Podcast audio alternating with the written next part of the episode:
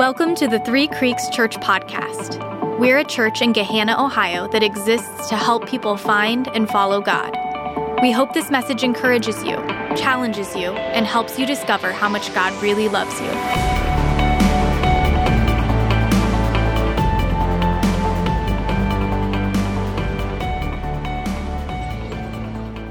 All right. Very normal way to start a message. It's a little Space Jam for everyone. I just want to say if you grew up watching Space Jam, you did not bring cash or check today, and I love you for it. And if you did bring cash or check, your kids probably grew up watching this. So I think we're all somewhat in the door on Space Jam. That's from the 1996 masterpiece called Space Jam. I grew up loving this movie so much that Michael Jordan was my favorite basketball player because of it. Not because he was the greatest of all time. You can take your LeBron, Michael Jordan arguments elsewhere, but because I saw this guy playing basketball and he was this great actor I knew from Space Jam. So I'm like, this guy is incredible. He's a dual threat. This is my guy. Um, I remember filling up my water to go play basketball in the driveway when I was a kid, and I'd take a sip, and I tastes a little sweeter than normal this morning. I think this might be Mike's secret stuff. I might have finally gotten it, and my junior high basketball career would have played out, and you would learn that I never got Michael's secret stuff. In fact, this is the closest I ever got. Um, if, if you've seen me in a sweatband, it is uncanny. It is uncanny. If you ever see me working out at home in a sweatband, then I am basically just Elmer Fudd at this point. Um, for those on the podcast, just Google uh, Elmer Fudd Space Jam, and you'll be blessed with an image of me dunking a basketball. So that's as close as I got. Um, I use that video as our setup. As believers, as Christians, we're often told on Sunday mornings to be more like Jesus, to be more Christ like, to have love and joy in our hearts. And to be honest, we are a lot more like the Looney Tunes than Michael Jordan in this situation. We're also chicken. We it's, it's hard for us to even wrap our heads around the idea that we could be like Jesus because of how much less we are if we kind of put Jesus in the place of Michael Jordan on this, on this situation. And so we'll unpack that later um, about why that might tie into Space Jam. But it's, it's really hard for us to think that we could be like Jesus. And so today we're going to talk a lot about the Holy Spirit. The first half of our message is a little bit more academic. Um, I have a tendency when I want when I get excited about something, I have a tendency of just diving all in and I can't stop and it's it's just who I am. It's how God has created me to be. And you are my captive audience today to learn about the Holy Spirit with me. Um, I'm pretty hyped up on that. And our second half will be more of an application. Um, when Joel and I were talking about this series and what we wanted these different messages to be, we said one of them needs to be kind of more of a deep dive on who the Holy Spirit is in Scripture. Um, for those of us that are entirely new to the Holy Spirit, or if you're new to Christianity, or if you've been around a while and this idea of the Holy Spirit sounds really foreign to you, or it sounds like it's just for the more like charismatic or some other type of Christian, uh, this message is for you. And if you've been around for a while and you're very comfortable with the Holy Spirit, my hope is that this kind of reinforces what you believe or maybe excites you um, in a new or different way.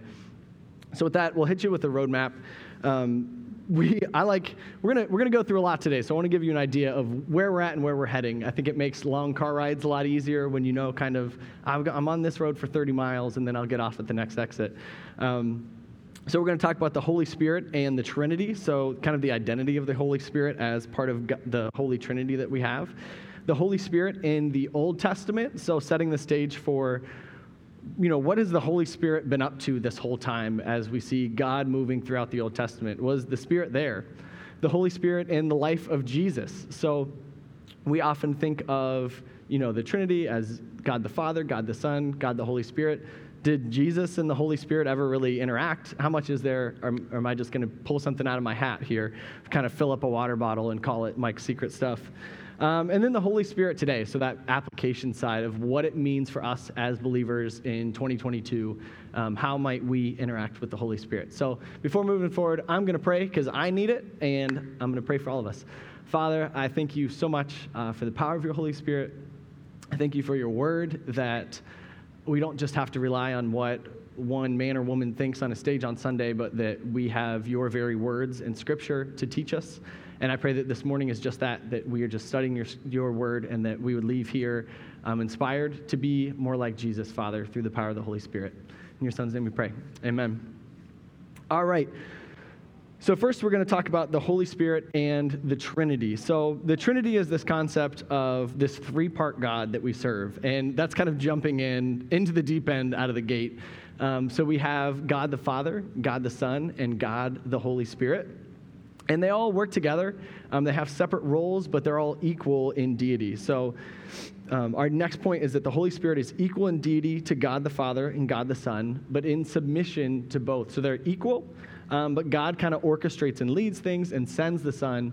Um, and both God and the Son in Scripture will send out the Holy Spirit. So they're all part of this God that we serve, but they have different roles. And you can think, well, that's pretty confusing. How does that shake out? You could think, I think the best example I've read is an orchestra where you have these different musicians playing different instruments, but together they are an orchestra, right? Like a single sousaphone or something isn't an orchestra in and of itself, but all of those pieces together form one unified orchestra. And that's much the same way when we talk about three parts of one God.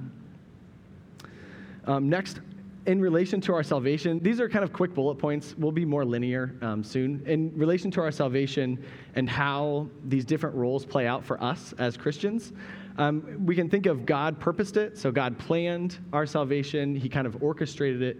Jesus accomplished it through His death on the cross and resurrection um, on our behalf. And the Holy Spirit is who applies it. And what does that mean? Our last point on this slide is that today the Holy Spirit is the personal presence of God in the lives of believers. And we'll talk a lot more about that here soon. So I imagine your appetites are quite whet. You, you are thinking, I hope if we're talking about the role of the Holy Spirit, I hope we start on the first page of the Bible and we go all the way until the end and we're here until dinner and someone orders pizza halfway along the way. And that's exactly, well, more or less what we're doing. We're, we're going to go to Genesis 1 1 and 1 2. The very first thing that we read in the Bible is that the Holy Spirit was present at creation. Um, it says that the Bible says that in the beginning, the earth was without form and void. There was this darkness, there was like nothing created yet. And the Spirit of God was hovering over the waters. And so the Spirit is in existence at the very beginning. God didn't create the Spirit separate from Himself, um, but the Spirit has kind of always been around and even took part in creation. Later, we see God create Adam and Eve. He creates animals. He go through the whole act of creation. Adam and Eve sin, and God's kind of got to come up with this other way of saving his people, this other way of relating to these people that he, he's created. And so we're given the nation of Israel, so to speak, this group of people that are going to be kind of God's chosen people, that God's going to, you know, bring the world back to himself. They're kind of God's representatives. And so throughout the Old Testament, the way that the Holy Spirit moves is by kind of anointing and appointing different rulers of God's people. It's kind of like God saying, This is my guy, follow him because he's been given the Holy Spirit. And so we see the Holy Spirit is on Moses, and eventually 70 elders were given the Holy Spirit to lead God's people. Um, we're going to have a lot of cross references. If you're a note taker, you can just email me after. I'm Tyler at threecreekschurch.org or .com. Um, I'm Tyler at the Three Creeks domain you can just email and I'll send you the notes. You don't have to take down all of these cross references. Uh, my man Nick in the back is a big note taker, so that's for him and anyone else who might be, benefit from it. Um, second, we see the Spirit anointed the judges of Israel and select kings of Israel. So after Moses leads the nation of Israel, we move into a time of judges, which weren't quite kings. It was kind of this different way of ruling and leading. And we see God's Spirit anointed on one specific individual at a time, and Him saying, like, you're the one leading, and so I'm going to put my Spirit within you. It's very individual and very selective at this point. Uh, we see this go from Saul, and then when Saul kind of loses his head, it uh, gets passed on to David. And so where the Spirit goes is kind of who God has chosen to lead His people. And lastly, after the time of the judges and the kings, the nation of Israel has kind of almost collapsed. It's divided in multiple kingdoms. Israel has really stopped listening to God altogether, and we have this period um, uh, known as the prophets, kind of the last chunk of the Old Testament. And here, the Holy Spirit is still active. It's really the Holy Spirit that empowers these prophets to hear the voice of God and be able to relay that um, to his people. So, from the beginning of the Old Testament, as the Spirit is over the waters, to the end of the Old Testament, really this first, you know, two thirds of your Bible, the Spirit is active all along the way. And that's cool, but I personally, I don't tend to get really hyped up on the Old Testament. Don't tell that to my Bible study guys. We're studying Genesis all year together, and we're doing it, man. We are in there. Uh, but I'm really, I'm kind of a New Testament guy. Um, my wife and I have watched this series called The Chosen. It's kind of like Netflix for Christians, but it's a really good cinematic uh, depiction of the Bible. I would encourage you to read it or watch it. It's called The Chosen. Uh, but anytime Jesus comes on screen, my wife, who just loves Jesus so much, she's like, "That's my guy." Like, so we want to get to my guy. We want to get to Jesus. But here's the challenge: we believe because Jesus is God the Son he was fully God and came to the earth as a man. And so when I'm told to be like Jesus, it's kind of like you're telling me to be like Michael Jordan. Like, I just wasn't born into that. He's God. How am I supposed to get anywhere near that? Something that I did not know at all, or never, I guess, thought to ask the question of was did the Holy Spirit empower Jesus as a man. So Jesus came to the earth as fully God and fully man. And so something that's really cool that we'll unpack today is that the Holy Spirit empowered Jesus' ministry because of his humanity. So it's not that Jesus was any way less than and needed the Holy Spirit because he would have been a sinner otherwise, because he was fully God and perfect. But in his humanity, in the way that he took on flesh to be like us, Jesus relied on the Holy Spirit. And it becomes a much better model for us um, really this whole message was, was flipped on its head when I read this quote um, in my study Bible, just kind of preparing for the message. It is often too quickly assumed that Jesus' holiness and power and ministry were because of his divine nature rather than the work of the Holy Spirit in his human life. As a result, believers may discount Jesus as their true example, right? I've, I've done that my whole life. I imagine some of you have, and now there's this kind of gear turning in your head. In his holy living and powerful ministry, Jesus often drew on the same resources as are available to all believers, especially the leading and empowering of the Holy Spirit. And so, to kind of to kind of bury my big punchline uh, for later, or to, to kind of use it, we've been given Mike's secret stuff, so to speak. This same spirit that empowered Jesus is the same Holy Spirit that we've been promised. And it's not just like we're given this Holy Spirit to kind of like help us get closer to. By leaning on the Holy Spirit, we are doing the very thing that Jesus himself did. So let's unpack the life of Jesus and see how we see the Spirit move. Uh, first, Jesus was conceived through the power of the Holy Spirit. This is a funny thing to talk about outside of Christmas. When it's December, we hear the Virgin Mary and we're like, yeah, I'm in the world. Like, I'm about it. We got gifts. We've got the virgin birth. We don't even think about how wild that is. How does that happen? Um, when Joseph first hears that Mary's pregnant, they had not done anything at this point that would result. I see babies in the room. They had not done anything at this point that could have resulted in Mary being pregnant, okay? We'll put it that way. Joseph is rightfully unsettled and he trusts Mary. They had a great love. And so he trusts her, but he's still unsettled. And one night as he's sleeping, an angel appears to him and he says, Don't, you know, you don't have to worry about it. Be at peace. The conception that is within Mary is from the power of the Holy Spirit. So the very origin of Jesus coming to earth in the flesh um, is through the Holy Spirit. Second, as Jesus um, grows and begins his earthly ministry, he kind of kicks things off. Things sort of kick off. The story takes off um, for Jesus at his baptism by John the Baptist. And we see a lot of the Holy Spirit at this point um, in Luke 4. We see um, the Holy Spirit descend like a dove at Jesus' baptism. So in Luke, sorry, that's in Luke 3. So when Jesus is baptized, it says that the Holy Spirit comes down almost personified as a dove. Like the Holy Spirit is there on the scene, and God looks down and says, This is my son with whom I'm well pleased. Which is really cool for Holy Spirit and Trinity nerds because in this one moment we see God the Father speaking, we see the Holy Spirit descending like a dove, and we see God the Son and Jesus being baptized. And so we see the whole Trinity there together. Um, immediately after his baptism, we read in Luke 4 that the Holy Spirit empowers Jesus, that Jesus is filled with the Holy Spirit, and he's led out into the wilderness. Um, for those of you who have, who have read Luke, you might know that he's led into the wilderness um, where he basically fasts for 40 days.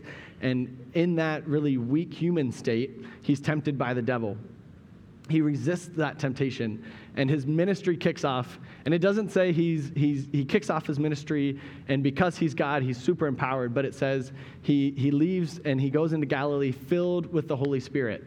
So from the very start of jesus' ministry he's relying on the holy spirit because of his human flesh I don't know about you. This is not something I had thought about. Maybe I'm the only person in the room, actually, and you guys are all kind of laughing at me like, this dude didn't know that. Why? Who gave him a mic? But I suspect I'm not the only one. If there's two of us in the room, then this one's for you. Um, as Jesus then continues his ministry, we read a lot of miraculous accounts of Jesus healing the sick and casting out demons. And we read that even this is because of the power of the Holy Spirit, or at least in part empowered by the Holy Spirit. At one point, the Pharisees, these kind of religious leaders at the time, question Jesus and they say, Oh, we think you're doing this, you know, in the power of the devil. And he's like, Well, if it came from the devil, then the devil's working against himself. But if it's through the power of God that I do this, if it's through the Holy Spirit that I do this, then you're in trouble. And so Jesus himself points to the working of the Holy Spirit. This isn't just something that we've kind of cooked up, um, you know, 2,000 years later to try to make sense of it. Um, we also see Peter in a sermon in Acts talk about the work of the Holy Spirit in Jesus' powerful ministry. And lastly, um, so we saw that at the beginning, from Jesus' conception, the beginning of his ministry, throughout his ministry, even to his death and resurrection, the Holy Spirit was at work. Um, at Hebrews 9:14, we read that Jesus offered himself as the perfect sacrifice through the power of the Holy Spirit. This is a bit of a mystery, you know, what reliance was there or how much of it was God the Son, um, you know, willingly giving himself up. But we also read that the Spirit was involved in resurrecting Christ from the dead. So, literally, from his conception to his resurrection, we see the Holy Spirit's work in Christ. Now, that's good, but again, we're still kind of up against this. Well, again, that was God, though. I see you've maybe you're convinced now that the Holy Spirit worked mightily um, throughout the Old Testament and then especially in the life of Jesus. But we still have Jesus as God. What does that mean for his followers? And really, that's what our series is about. So now what? What happens after Jesus has resurrected and then ascended? Well, before he left, Jesus promised the Spirit to his followers, and we talked about that last week. Um, before he ascended, and a few different times before his death and resurrection, Jesus kind of hinted that he would be leaving his followers and that that was okay. And in fact, they were even better off that he would leave them because he would send this helper or this advocate. And if he didn't go to be with the Father, he wouldn't be able to send this advocate. And that advocate or helper or counselor is the Holy Spirit. And so Jesus promises his followers, I'm going to leave, but you're going to be better off because you'll have the Spirit within you. After his resurrection, um, we see Jesus breathe on his disciples and say, Receive the Holy Spirit. That's pretty direct. Um, that is directly to Jesus, and we still feel a little detached from that because I haven't had Jesus tell me that. And so, what are we to make of this? Um, that was to a very small group of his disciples. Um, but after this, after Jesus ascends into heaven, he says, or just before, he says, Wait here, stay in town, you'll see. And so they, they're waiting in this upper room, and we're told in Acts that the Holy Spirit comes down in what we now call Pentecost. And so the Holy Spirit comes down and fills this room. It descends on them like tongues of fire, like, a, like the room is filled with fire or smoke, or maybe they had a haze machine. But the Spirit is filling the room, and they go out and begin speaking in tongues. And they, can, they are speaking to people that spoke different languages from different regions. And it's a wild scene, and it's all because of the power of the Holy Spirit. And so Jesus promises his spirit to his believers, and we see at the Pentecost that that is exactly what happens. But again, you could think, okay, but I wasn't there at Pentecost what does this mean for me in 2022? I'm assuming you're all very skeptical. Maybe you've been on board this whole time and no one's doubting it, but I have a few friends in this room that are skeptics, and I love talking to them about this stuff because we're just going to soak this thing in scripture so that I'm not just trying to convince you. But how does that apply for me today if I'm wondering who Jesus is or if I've started to follow Jesus, but all this stuff from scripture happened at least 2,000 years ago, right? What does it mean for us in 2022? I have great news for you. we're given the Holy Spirit when we first believe. So maybe you've heard as a believer that you've been given the Holy Spirit. And for me, I kind of think, like, well, I don't feel filled with the Holy Spirit all the time. Is it like this, like, is this this place I have to go and like receive more of it and kind of fill up? Or is it only when I've been very, very good? Like that kind of makes sense in my head. If I've like lived this really good life that now I have like this, this bonus anointing of the Holy Spirit. Um, and that's not at all what happens. As so much of the gospel um, portrays, it's, it's not up to us. It's not up to our own actions. It's not up to our own deeds or ability to live perfect lives. This is a free gift from God. So we'll read in Ephesians 1:13. And you also were included in Christ when you heard the message of truth, the gospel of your salvation when you believed. When you believed, you were marked in him with a seal, the promised Holy Spirit. So Paul is writing to the Ephesians and says, When you heard the gospel and believed it, you were marked with a seal of the Holy Spirit. Theologians talk about this seal as kind of being like a name tag or a badge that means you are God's, you are with Him. Um, elsewhere in Scripture, we read that people who don't believe in Jesus, and if that's you in this room and none of this makes sense, the Bible says that that even makes sense. It says that they won't know the Spirit because they don't have it yet. Um, but what theologians talk about this seal, it's, it's like a wax seal on an envelope that your salvation, your status as a believer is sealed, and so that there's nothing that you can do in your life after you've believed that would give up that salvation. It's a seal that is on you. And it's kind of like a name tag. When God looks at you, he says, Yeah, that's my, that's my person because they have the Holy Spirit within them. And that's, that's cool for the sake of salvation. But then, then I wonder, you see how my mind works. I ask just question after question. I have like a thousand tabs open in Chrome at all times because, okay, that resonates good. Because I ask questions, then I never get to reading this one. But when I teach, then I have to read all those tabs. Um, but what does that mean for us? Is it just the seal? Is it only, not only salvation, but is it just for this future status that we can have life? Romans 8:11 says, "And if the spirit of him who raised Jesus from the dead is living in you, he who raised Christ from the dead will also give life to your mortal bodies because of his Spirit who lives in you. So the Spirit acts as a seal for believers, and the Spirit gives life to believers. It is so common for us to leave a message, at least for me, to leave a message with like a checklist of things that I need to work on. And I don't want you to leave here thinking, okay, I need to go get more of the Holy Spirit now or I need to be more like Jesus because he had the Spirit. The beauty of this is that we've been given Jesus' secret stuff. Like the same way that Jesus and his humanity relied on the Spirit is how we are called to rely on the Spirit. And so when you leave here, it's not that you should look more like Jesus in your ability to will yourself to be more patient or kind or loving, but that you should be more like Jesus in your willingness to submit to the power of the Holy Spirit. What does that mean? In Galatians 5, we read, But the fruit of the Spirit is love, joy, peace, forbearance. I couldn't find a translation that just gave me patience. Love, joy, peace, patience, kindness, goodness, faithfulness, gentleness, and self control. The fruit of the Spirit is love, joy, peace, patience, kindness, goodness, faithfulness, gentleness, and self control. What is beautiful about that is that that is the fruit of the Spirit. That is not the result of your works or your acts. It is the result of you leaning into and being submitting your life to the work of the Holy Spirit. Just before this, in, uh, in, in Galatians, Paul says, he talks about the acts of the flesh, the things that we are doing. And then he talks about the fruit of the Spirit. Fruit is not produced by an apple tree waking up and thinking, I have to try really hard to make apples. Fruit is produced by the natural outflowing of what an apple tree is.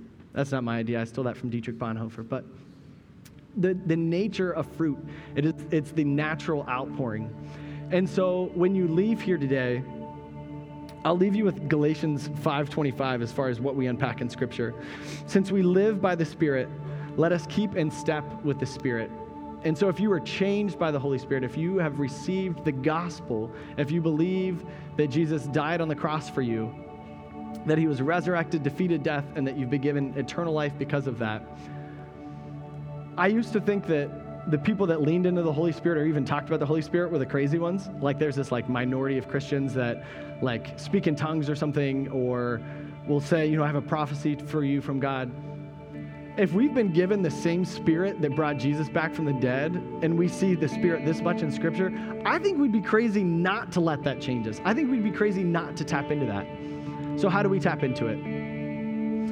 I'm going to encourage you this morning to first slow down if you're like me, even in your quiet time, you are so busy and so hurried with your checklist that you just read the whole time you're in the Bible, or you just wake up and start working. We need to slow down because we can't hear how the Spirit wants to speak to us unless, we're, unless we stop and listen. If you are totally new to Christianity, talk to other people about this, what a nudge from the Holy Spirit might look like. I encourage all of you to read Scripture. I know I said I wouldn't leave you with a checklist of things to do, but it's kind of how it has to shake out. Slow down, read the Bible. It would be impossible to discern if something is from the Holy Spirit or not if we don't know God's character, if we don't know what is godly. It's going to be really, really hard to know if that was from the Spirit or not. And third, pray. the only way that all of this shakes out in our lives is if we fully submit our lives to the Spirit. And so what I want to leave you with is to really look like Jesus, we need to submit our lives to the to the Spirit. It's like we've been given Jesus' secret stuff, and I just want to be Bugs Bunny passing the water bottle, and we all leave here with great deltoids, and we are fired up to do that. So the prayer team is going to be in the back. This is like my soapbox for us this, this morning go use them. Go have someone pray over you. This isn't just a team that's there when you are down and out, and certainly it is. If you are in need of prayer for healing or terrible life circumstances or a diagnosis or an addiction, we are certainly there to pray for you. But if a message moves you, if the Spirit is stirring in your heart and you want to seal that and you want to have it so that you don't just walk out these doors and forget about it, go back and have someone pray over you and pray with them about how God is speaking to you and that you can lean more and more into the Holy Spirit. So I'll leave you with that. Um, I'll pray and we will worship. Thanks for being here, Austin. Lord, I thank you so much for your spirit. I thank you again for your word. I pray that anything that was spoken today, um, that your spirit would seal it in our hearts that I imagine there's different points that stick out to different people. I pray that that would be true, and I pray that you would let us stick with um, with what you are speaking to us and forget the, the words that were for other people, Lord. I thank you so much for your spirit. I thank you that you've been given that you've given that to the people that believe you, and I pray for people that don't know you yet, Lord, that something would move in their hearts, that the Spirit would bring that knowledge to them, Lord, and that belief. In your Son's name we pray. Amen. Thanks for listening to the Three Creeks Church podcast. To find out more about our church, to give online, or to attend a service, visit threecreekschurch.com.